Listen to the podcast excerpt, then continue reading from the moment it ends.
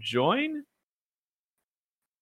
Oh, that's cool. There's a there's a little announcement. It makes that is honestly a little creepy. It sounds like this like really malevolent robot, and it's uh, next to a cartoon picture of a bear. It makes me think of uh, Five Nights at Freddy's. If you've seen that, I, I actually haven't. oh, I've never played it, but I've seen playthroughs of it, and it is it is terrifying. It's awful. Oh man, no, don't don't do that. Okay, well, uh, I guess without further ado, uh,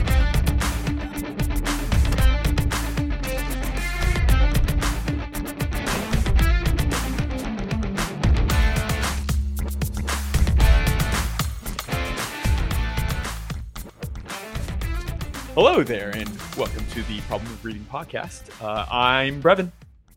And I'm Stephen. But where's Sam? Uh, yeah, He was no, supposed to be on here. yeah, ditching out on us. It's really, I guess it's really I unfortunate. guess he's leaving us. Yeah, yeah. what a tool. Probably.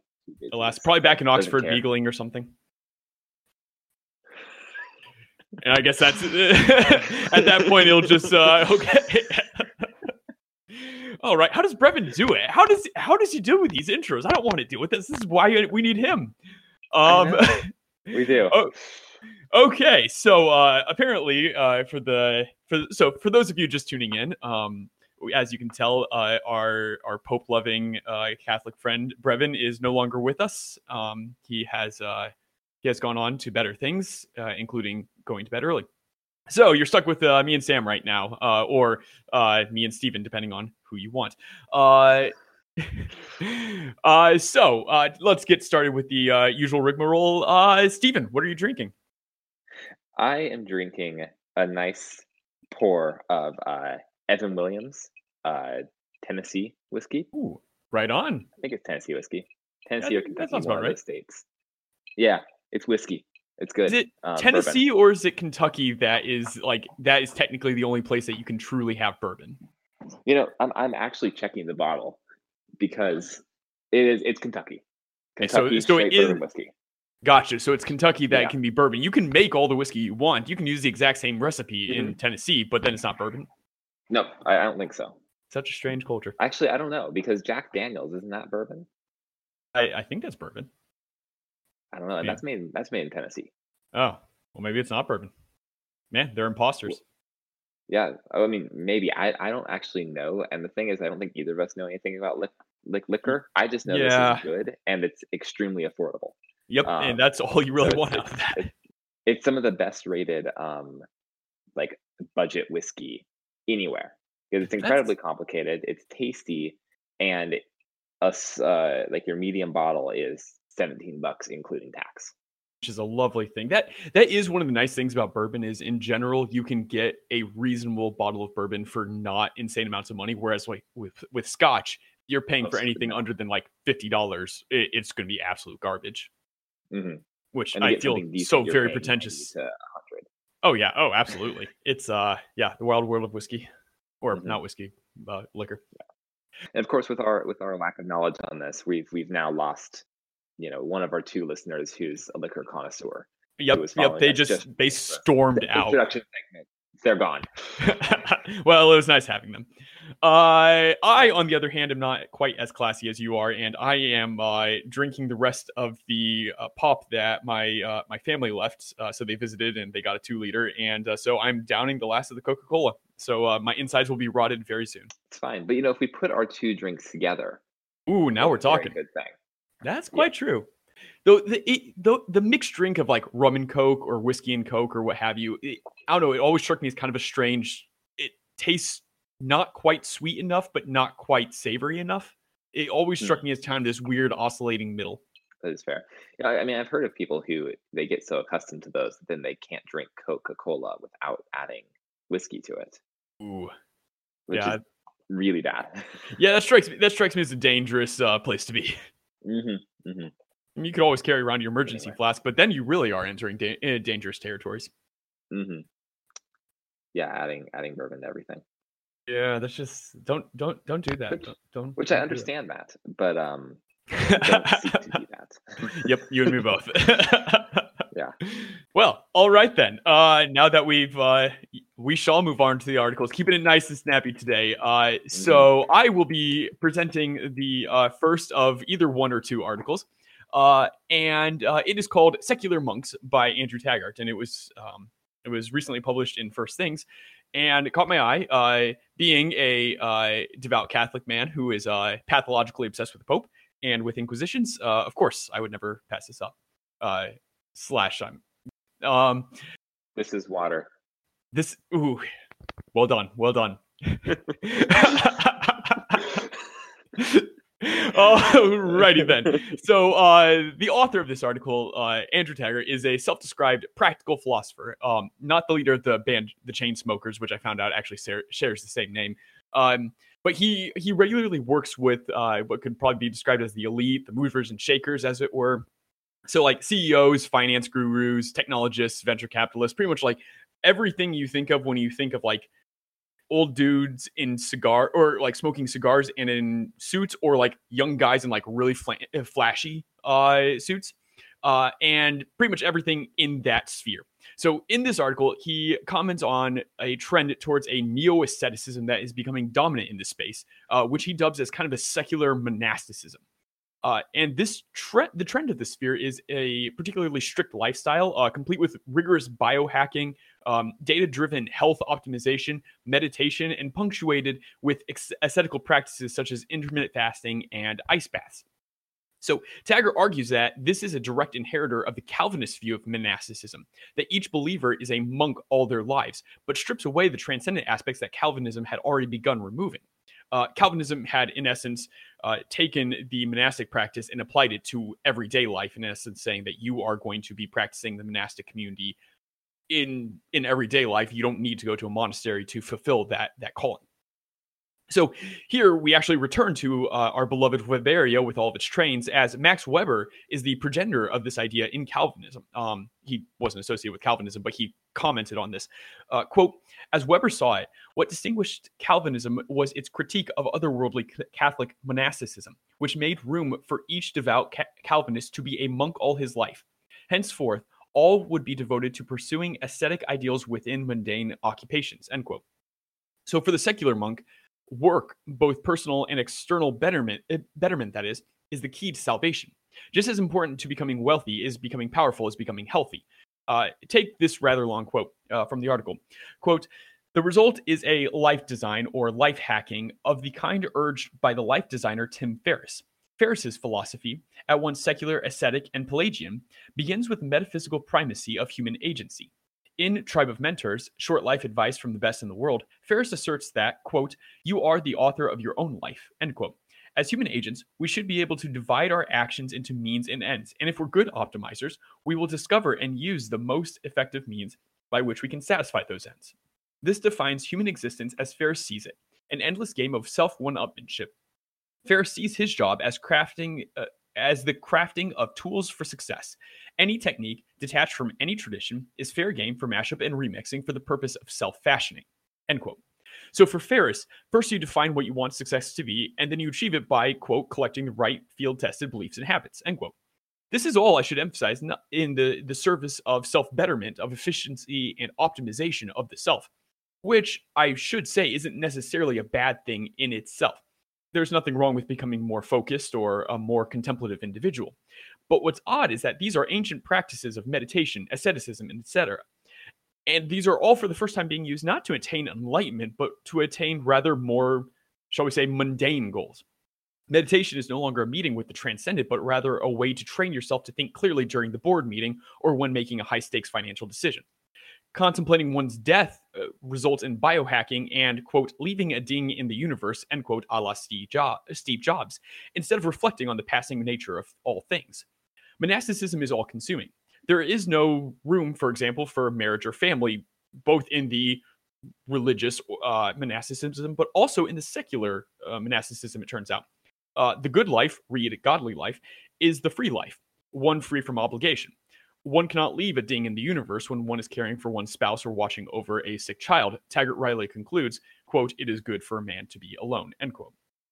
So some somewhat disparate observations that Taggart makes, but honestly, it's a it's a really fascinating approach to this growing trend of kind of quasi spiritualism, but with more of a focus on industry or professionalism or what have you. I've been seeing quite a lot of this stuff point uh, uh, popping up. For example, Ryan Holiday is a big business advocate of Stoicism, um, kind of a mishmash of business philosophy with the ancient practice of Stoicism, but it all seems to be this goal of self betterment, not for the sake of becoming better in yourself or a better human or, uh, you know, a la virtue ethics, but rather becoming more professional, becoming more competent, becoming more, et cetera, et cetera um, which maybe somewhat of a straw man on Ryan Holiday. Uh, I have a friend who actually really likes him, but it's still that seems to be kind of the growing trend. So Taggart's uh, diagnosis in my mind is actually quite spot on. Yeah, I agree. I I, I love this article. I um, it, it kind of describes the the corporate world pretty well. And like Stephen, you and I both work in in large companies. Yours is a bit larger than mine, but uh, mm-hmm. um, but you kind of hear this where you see all these all these trends constantly coming out um, to how to better yourself and to become a better and happier worker. Um, and I think that's one thing that he kind of neglects. But you try how to become a more a happier worker for the success of the company. Company. Mm-hmm. Um, if there's anything I wish that he would have talked about more, it would be kind of it would be more of the appeal of this lifestyle. Yeah. Do you know if he's Catholic or what his like his personal beliefs are? Oh, I looked him up briefly, but I didn't look up religious affiliation. My impression is, even just from his casual dropping of the word Pelagianism, I'm guessing Christian, either very well educated Protestant or uh, moderately well educated Catholic Orthodox. So first things crowd. Yeah, first yeah. first things contributor. okay. Yeah. Um, I guess like one one thought I had, and this maybe is reflected in my in my own life, is that you know he's saying all these things that people are trying to find meaning in this and they're they're using these ancient practices to build up meaning but they're they're they're looking in the wrong place because of the mundane. And when i express those ideals of trying to find meaning to to people in either the corporate world or in my my personal circles the reaction i often get is you're way overcomplicating it. And so that might be a, a an answer to taggart is to say well these this is kind of reading a lot into these practices a lot more than they were they were than they should be read into. Maybe they are just techniques to um you know, succeed in the boardroom or succeed in the meeting or just be a happier person.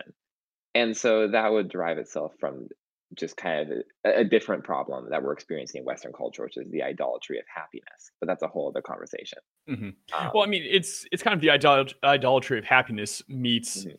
I feel somewhat slimy saying this, but uh, almost a Marxist critique on capitalism. Uh, that you know, you mm-hmm. become an you become not an end in yourself, but you become a means for the company. You become a means for mm-hmm. whatever part of this oh, whatever business you're a part of um so you are becoming more you are becoming better so you can better serve the company.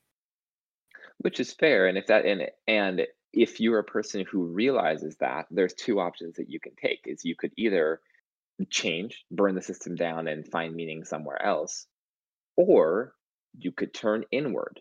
You could find find meaning in yourself which is exactly what the um, these secular monks are doing. Hmm. So maybe this is like to use a Marxist critique, maybe this is a reaction to the commodification of labor and the commodification of persons. You continuing to use the Marxist framework, what they're doing here is in reaction to their status as the uh, their status as the proletariat and mm. their hopeless condition as workers. Instead of revolting, as Marx predicted they're doing, they're turning inwards. They're revolting against that drive inside of themselves to find some transcendent meaning and finding that meaning within the mundane. Hmm. Although I'm not sure I would agree that that's necessarily relevant with this particular group. It seems that they would be more uh, bourgeois rather than proletariat, right? I mean, you're talking, mm. uh, you know, Steve Jobs, for example. I mean, he was definitely on top of the ladder.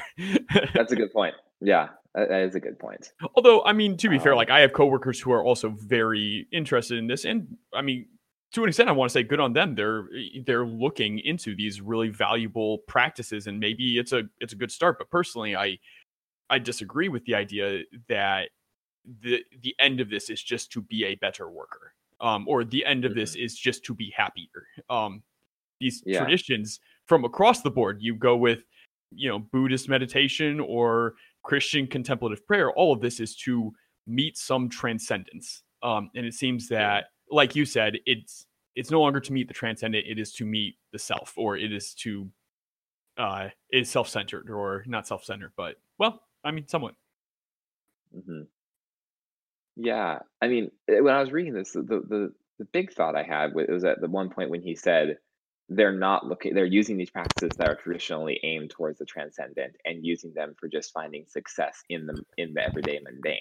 And when I read that, the first thought I had was that, well, maybe it's not a transcendence or mundane, maybe it's transcendence in the mundane, Interesting. I mean, finding finding life, especially a lot of these these uh, people who are so successful that have they've they've kind of acquired everything, and it's still not quite it's it, it's not quite doing it, and so they have to turn to these these practices. Yes, exactly. Um, because they realize that even at their success, I mean, Steve Jobs and Jack Jack Dorsey are their two big examples. And I mean, these are people who are on the cutting edge of technology and should be having the most interesting lives possible. And I mean, it doesn't take it, it doesn't take you don't need to be a Christian necessarily to recognize that you don't it's very difficult to find meaning or impossible to find Hmm. meaning from success as being a CEO of one of the world's largest companies. Um, and so what they're turning to is more of um, kind of like I said earlier, like a tran like a transcendence or a purpose in the everyday things, and those things that are outside of their success as a CEO. Those things like, I mean, Dorsey's case, you know, taking ice baths and meditate, ice baths and meditation, and all these health practices and biohacking and and all of these different things to make an impact on yourself.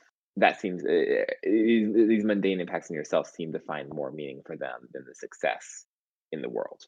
Which it's interesting. So the the whole biohacking thing somewhat fascinates me because it, it is a lot of times kind of linked in with this kind of personal self optimization and it, it, to the credit of a lot of the personal self optimization they do seem to take a more holistic approach you know spirit uh, spiritual mental um physical but it, it- it's still such a fascinating idea though especially when it's linked with stoicism because stoicism the whole the whole point of it is to well maybe not the whole point but one of the big points in it is remembering that you are going to die and there's nothing you can do about it. And biohacking seems to fly directly in the face of that. Biohacking seems to be kind of protesting saying like well maybe i'll die but i'm going to hold out for as long as possible. Now that's Hmm. that's certainly not to say that exercise is not good or that like healthy eating habits and you know healthy living habits in general is not a good thing. I mean i try to try to you know stay healthy and whatnot and i think that is a certainly a valuable practice but it seems that biohacking almost takes it to the next level. Um i mean think of even even the phrase biohacking it's it's pretty much saying i'm going to be able to subvert the system which Yeah. in in my opinion somewhat flies in the face of this whole cont- contemplating one's own death. The whole point of contemplating one's death is that you you realize that no matter what happens no matter how powerful you become no matter how healthy you become you're going to die and that's that's just that. Um, even steve jobs kind of comments i'm going to put a ding on the universe. Like universe universe doesn't care. It, it, it's gonna it, it- once the heat death of the universe comes nobody's going to remember remember apple. Uh, and Mhm.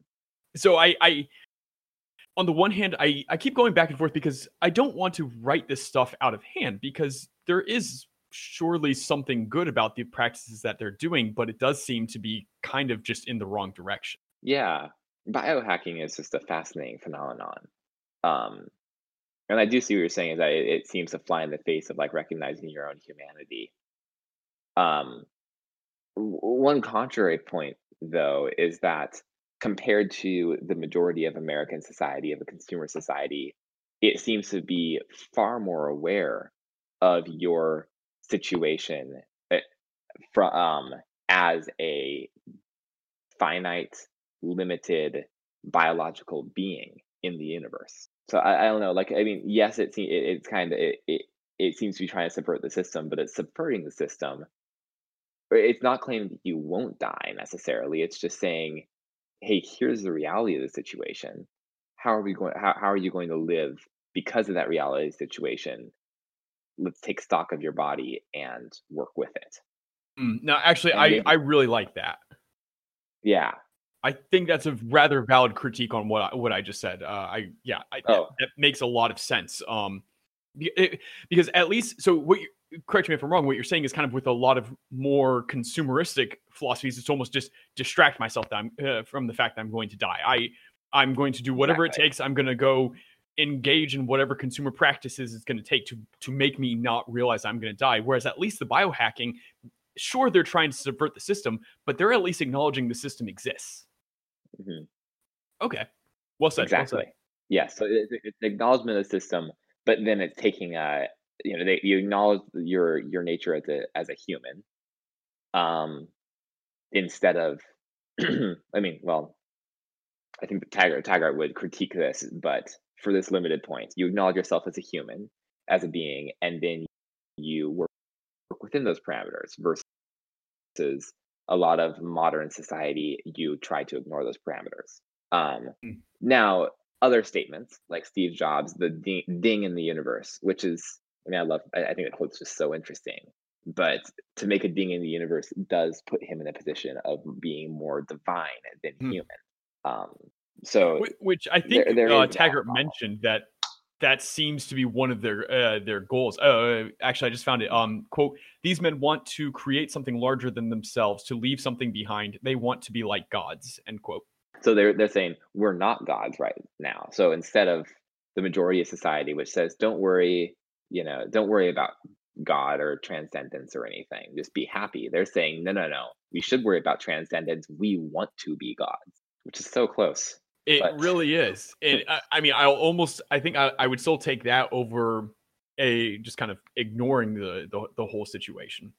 Mm-hmm. At least there's almost a yeah, I mean, a fierceness that comes with the no, I I want to do these practices. I want to you know master my own fate and and and such. Uh, there's there's still something almost you can work with that. Yeah, I mean, I'll take a kind of benefit or uh, beneficent uh, utilitarianism over hedonism any day. Great. Um, so the things he did go somewhat on a on a tangent with with, but I think it actually is quite relevant. Uh, so uh, Taggart notes that a lot of these guys they are wildly successful. They have all the resources they could ask for. They are set in life.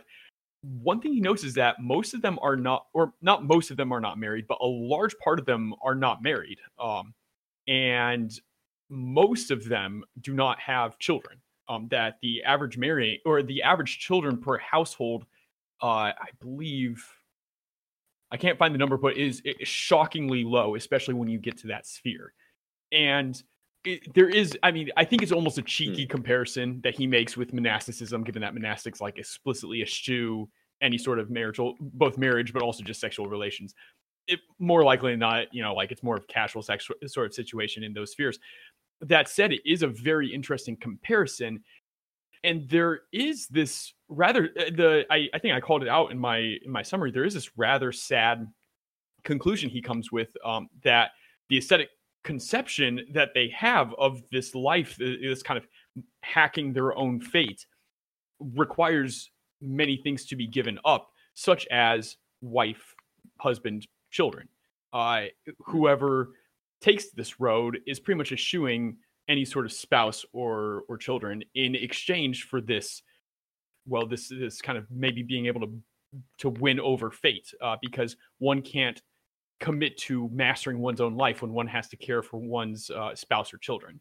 And I I thought that a very interesting and unique take that I had not considered before. Most of the time, what I've heard is that it's more of the generic w- much what you were calling out, Sam, the more hedonistic, just couples just don't want to have children because it's going to cost money and time and whatnot. But this is more deliberate. This is more no, having a wife or a husband or children, this is going to disrupt my mastery of my own fate, which I thought was a, a rather uh, brilliant insight. Yeah, and I don't think we would ever call like Paul selfish for saying, um, you know, for encouraging individuals to not have to not get married. Um, oh, certainly not. Yeah. So I guess this is kind of a question that's been in the back of my head this whole.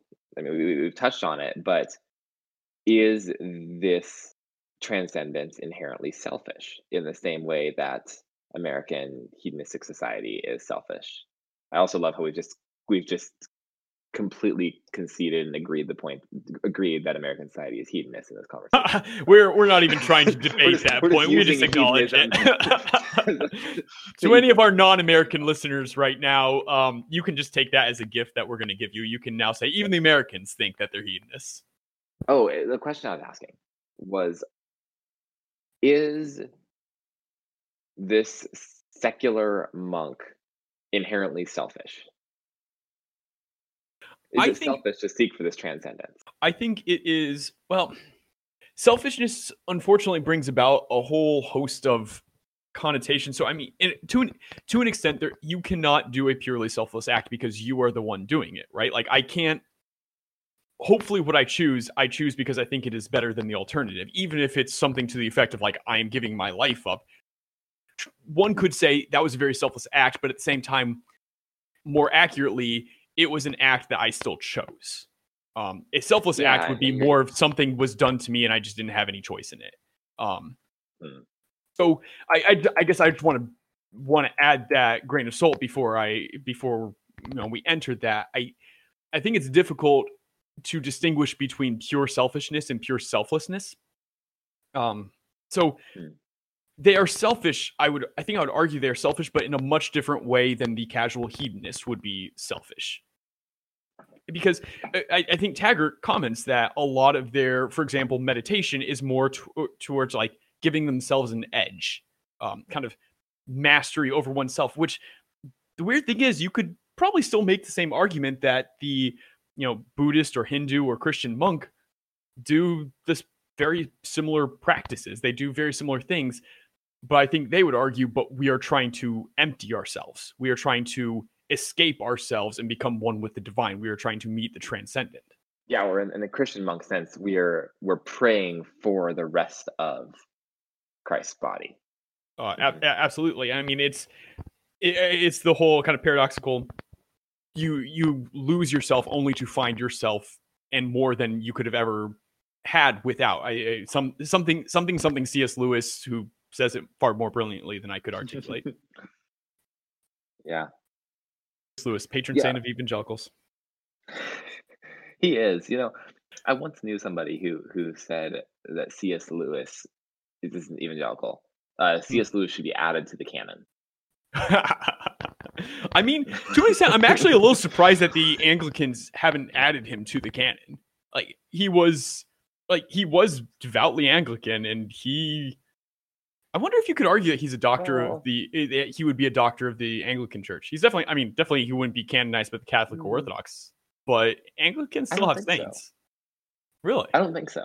And and so here's why. Well, there's two reasons why. But we're gonna go to tangent of C.S. Lewis. Um, that's fine. I'm fine with that. I'm always fine with going on a tangent with C.S. Lewis. Yeah. First is that I mean he was he was not a Christian for a very long time, and he was mostly persuaded to Christianity by um, apologetic arguments, which is not a problem. Mm. But his contributions theologically were mostly reiterating um, previously agreed upon points. Like I don't, uh, I guess I don't think Lewis necessarily innovated on much or drew drew more meaning out of the scripture or out of tradition or anything. He was more reiterating points and feeding them back to a modern audience. I mean, his uh, the abolition of man, hmm. amazing mm. series of lectures. Absolutely love it. That. But it's just him it's it's really good. Um, and he's just but he's just feeding Aquinas through modern British culture and and speaking and, and speaking about it through a British primary te- um, primary school text, which is brilliant. But um, but ultimately, he's not really innovating on anything. The 2nd mm thing is that in the UK, they hate C.S. Lewis. really now? Uh, I mean, I'm guessing he's probably quoted by every single American that comes over there. Um, but really, well, they don't more, they don't like him. More exactly, in Oxford, they hate C.S. Lewis. Um, the the program I was with, it was they had a, a course that you could take that was C.S. Lewis in context. Yeah. Which you know, I mean, sounds fun because like yeah, yeah. in Oxford, you can study C.S. Lewis in Oxford. Why not? Um, I was not taking course, but I had a bunch of friends who were. One of my roommate was. He loved it. It's great. And then I was talking to some of the the Brits, and they were like, "Oh, all these Americans, all they want to come out here and do is study C.S. Lewis, study a real scholar." Because in Oxford, he's not viewed as a real scholar because he got his position basically for writing a load of of, kid, of children's books. Yeah, that I, I've heard that he actually pretty much to an extent ruined his career chances at serious scholarship because he wanted to write children's literature. Um, exactly. Which I mean, I yeah. to be fair, I can't imagine that just like you become the children's lit guy. Even if you have brilliant things to say, no one's going to take you that seriously because they just associate your name with children's lit. Exactly, hmm. and that's kind of how it happened. And he didn't, but he didn't really have any serious contribution outside of that, like yeah. in a scholarly sense. And so, I guess I should I should clarify my previous statement. He's not hated. He may not be hated in the UK universally. He's definitely hated in Oxford. Um, nice, and maybe um, in the UK he's not overly. People aren't overly fond. Yeah, yeah. I mean, and also the UK is just generally secular, and so yeah, the Chronicles of Narnia and those kind of stories that I mean, even many relatives I have who are who are now atheists still cherish those stories. Or in friends I have who who love the Chronicles of Narnia are atheists or agnostic. And so it's something that, that American culture is a little bit more receptive to, which is really ironic given that lots of people read them and think that they these are these very British books. Really they're they're they're more well received in America. Um, Interesting. Um, yeah, especially uh, uh, and maybe we'll cut a lot of this, but he's especially hated when people compare him to Tolkien because oh. scholars in Oxford are like, you know, they were friends, sure. Tolkien was a real scholar. Lord of the Rings was a side project of his. He was a legitimate linguist who who made the the authoritative translation of Beowulf. He knew right, whereas... he knew things. C.S. Lewis was just writing on his coattails and gotcha. writing children's books, trying to compete and never could. Which I mean, to be fair, if you compare Chronicles of Narnia to Lord of the Rings, I I enjoyed Chronicles of Narnia, but yeah, they I, they don't have to hold a candle to Lord of the Rings. It, yeah, it just they just don't. Although, especially in the world building. Oh, for sure, for sure. Uh, I mean, yeah. I think I would still contend that his theological work, even though it may not have contained any novelty, the impact that it had of being able to distill a lot of these really complicated ideas to a more general audience, I think there mm-hmm. something certainly praiseworthy about that. Um, so to the second point, yes, he was not a serious scholar, especially in his field of you know English mm-hmm. literature. I, I think I would argue that his theological work was slightly better than that. Um, though maybe mm-hmm. as far as serious scholarship is concerned, probably not. The the scholarship he was bringing was probably more indicative of the fact that he was a professor at Oxford and therefore very very intelligent, but you know not a you know not quite as solid as the you know the the most brilliant theologian. He he was not a Bonhoeffer mm-hmm. or a uh, I don't know who was the other big uh, uh theologian uh, at the time. Bart. Barth. Thank you. Barth. Yes. Yeah. So yeah, okay, fair point. Though I think to yeah. your first point, though, I would argue that sainthood is does not necessitate uh, novelty. Although I think you you answered my question when I asked like, would he be considered a doctor of the church, and that answer would probably be no. Mm-hmm. Um, but yeah. I think sainthood would not uh, does not require novelty. So, but I mean, still, you you've got a point at the Anglican Church, it, it, which is in UK. If UK doesn't really like him, then yeah, that makes sense. Yeah, and also the, the, the third point would be that he's a lot of his positions are quite theologically conservative, and some of the bits of his books, especially the third Narnia book, um, have con- like have anti um, Muslim connotations. yeah, them. there and, were a few points. UK, that's not going to fly. Yeah, that, that isn't going to fly. There are a few points where, I, like, I do recall reading some stuff and not really thinking much of it, but now I look back and it's like, mm, you know, probably could have done without that. yeah. The the desert people with turbans and dark skin who worship the evil rotting meat god. Yeah, uh Tash, I yeah. think it was. Yeah. yeah. Although yeah. the scene where the Tashbin warrior ends up in Aslan's country in book seven, that that was quite lovely. But yes, probably could have done without the clearly poking fun mm. at uh, Muslims. Yeah love that seems lovely but also the most controversial thing i read for years because it seemed to say that you could go to heaven if you didn't believe it if you didn't like mm-hmm. Ask for repentance for your sins See, that is the that is my shield whenever I start talking to people who are a bit more theologically conservative than me, or, or a lot more mm-hmm. theologically conservative than me. Uh, whenever I mention, you know, inclusivism or what have you, and they start getting all over me, I'm just I just drop C.S. Lewis, and immediately the yeah. argument, eh, you know, they they fall silent in reverence, and uh, I walk away victorious. Yeah. yeah. Oh, actually, the last the last reason, and then we can get back. Or, or you and you really don't want C.S. Lewis to be a saint, do you? I don't know. I don't think he should be a saint. But um, Gosh, the last reason is that he actually was was strongly he was pretty indecisive about his about his faith. Like he went to the Anglican Church because it was what was available, but he was actually this is according to my Orthodox friend, but he was actually quite um not Orthodox friend, interested in Orthodox friend, friend but or um, interested in Orthodox. Okay, yeah, you know, cryptodox. But yeah, yes. Um, the the third uh, the fourth point would be though that he was actually very interested in Orthodoxy. Really? And yes, he he studied the kind. Of, he's learning theology and learning about Christianity, and he finally decided that he was he was on board with this thing. And Tolkien was obviously fighting so hard to, to get him to convert to Catholicism. Oh yeah. And he actually was far more interested in Eastern Orthodoxy, but there were no Eastern Orthodox churches like around him. Interesting. Apparently. That's funny because um, so about a year ago, I actually was having a debate with uh with an Orthodox individual, and she like I think I of course being me, I brought up C.S. Lewis, and uh she she had said like, well, he would have been Orthodox if if he had mm-hmm. been, you know if he had known about it, and I countered like he was a brilliant or you know Oxford scholar. He knew about Orthodoxy. He was devout Anglican. I'm, huh? I'm next time I see her, I huh. may have to eat my words and say like, actually, you may have been was, more right than me. He was interested. I mean, I know that they're. He never convert converted for sure, but I mean. Yeah, he was interested in it. I mean, and, and and it may not. It wouldn't have been actually the reason that it was not around because I know for a fact there's a very historical Orthodox parish in Oxford. Mm-hmm. Um, I just I happen to know that. And uh, on on that actually, note, sorry, we're going on all sorts of tangents right now. But on that note, have you uh, have you heard of uh, Metropolitan Kallistos Ware?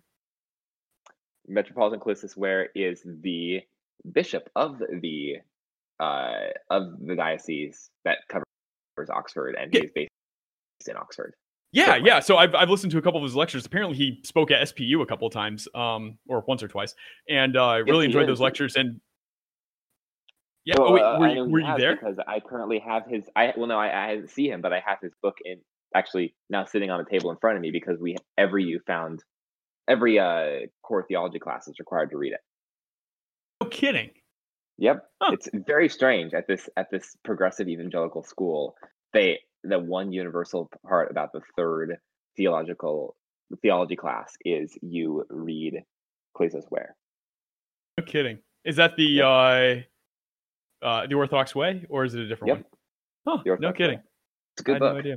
yeah, good. I I started reading through. I haven't finished it, but yeah, yeah he's a good great. writer. Good, great speaker. Very calm voice. Yeah, I mean, he's, he's awesome. British, so yeah. Anyway, wow, anyway, that was a tangent. that really was. We went on a few tangents there. Uh, yeah, so, so C.S. Lewis clearly is not going to be a saint of an, uh, the Anglican Church or any church yep. for that matter. Though I, I do love how uh, the fact that pretty much every denomination tries to claim him, but apparently Orthodox might actually have a reasonable claim on him. Hmm. yeah, and that that that is the nice thing about Lewis is that if nothing else, he does serve as a great unifier. Really does. Yeah. We need more of in the church. Quite true. Quite true.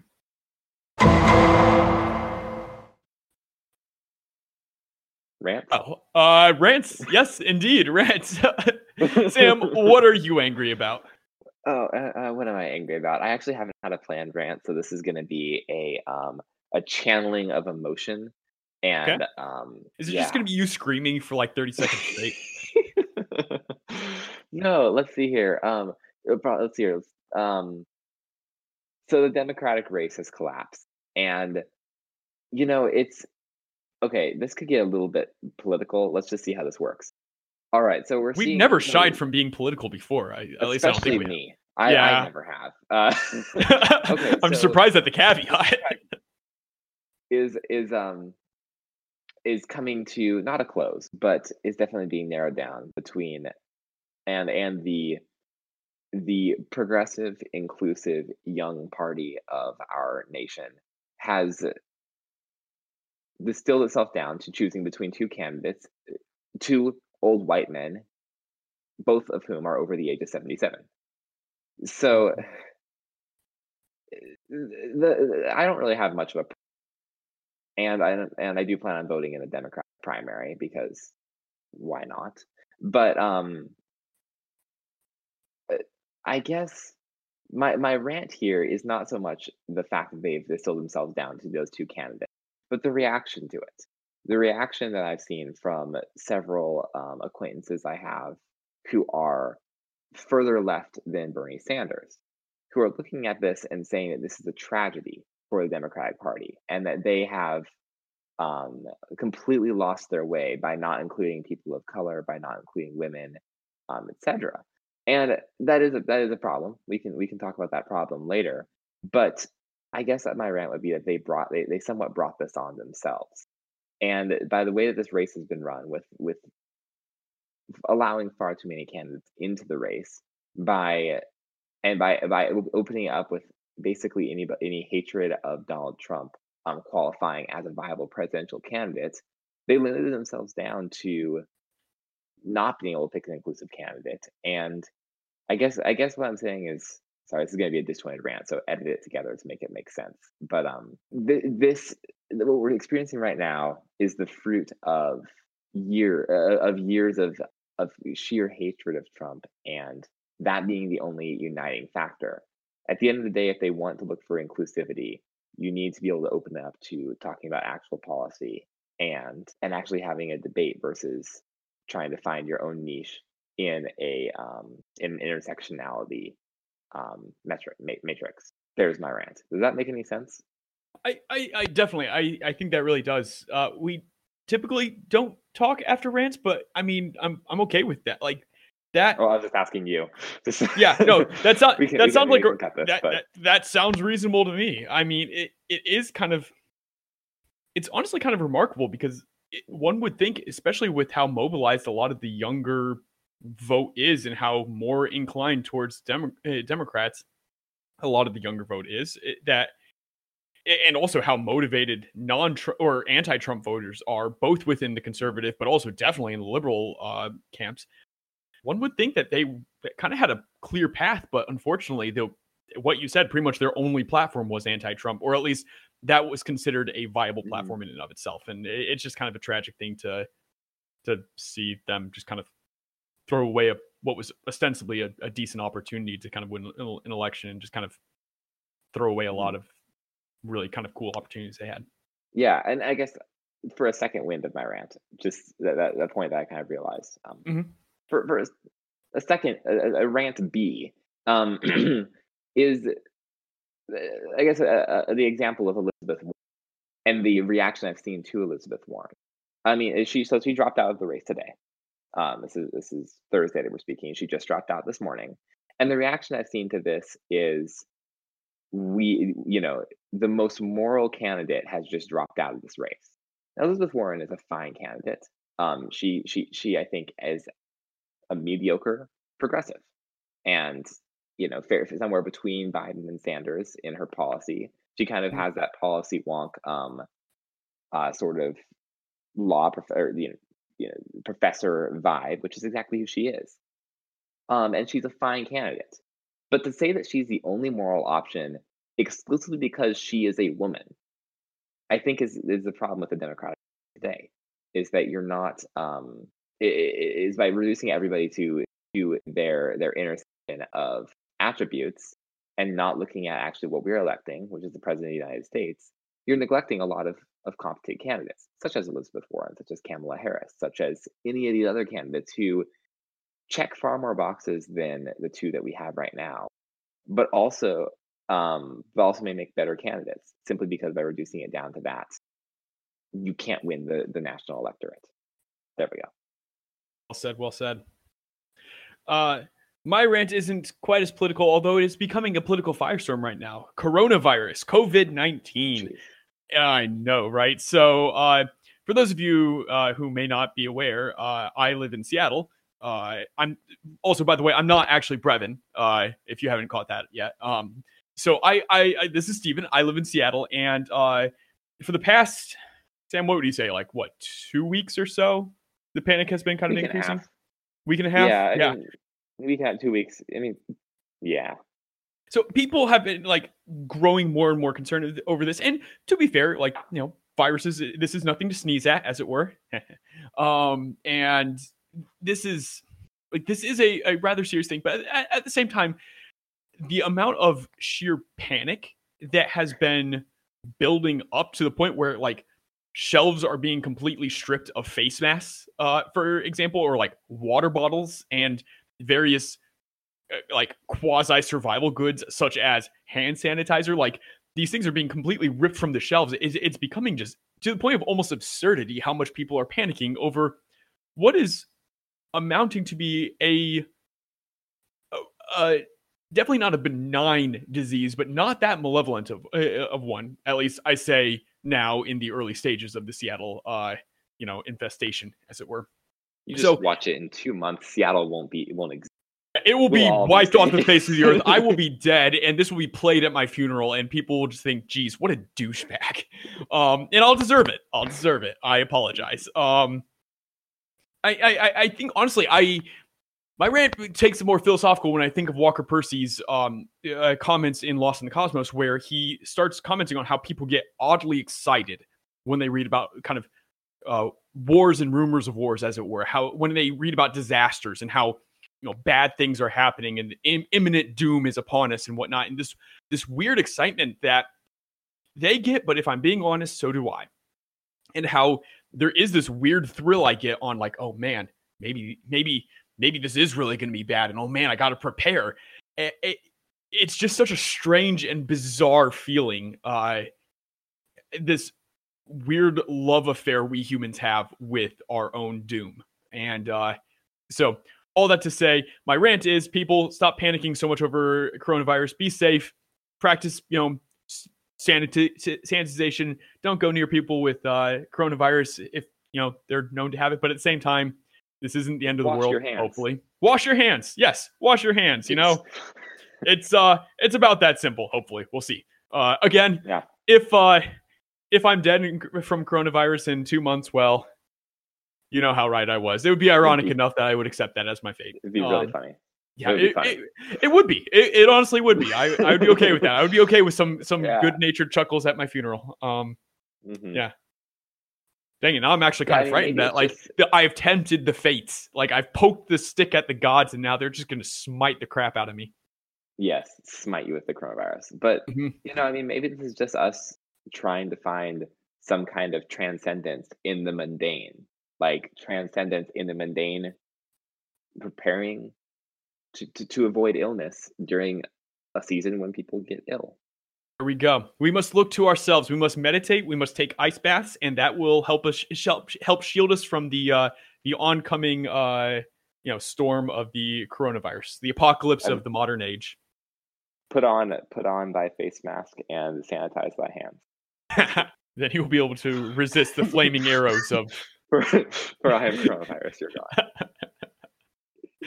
Okay, well, for everyone here at the problem of or problem with reading podcast, uh, Brevin wasn't here. I'm Stephen. And I'm Sam. and we will see you next time. Ba-ba-ba-ba.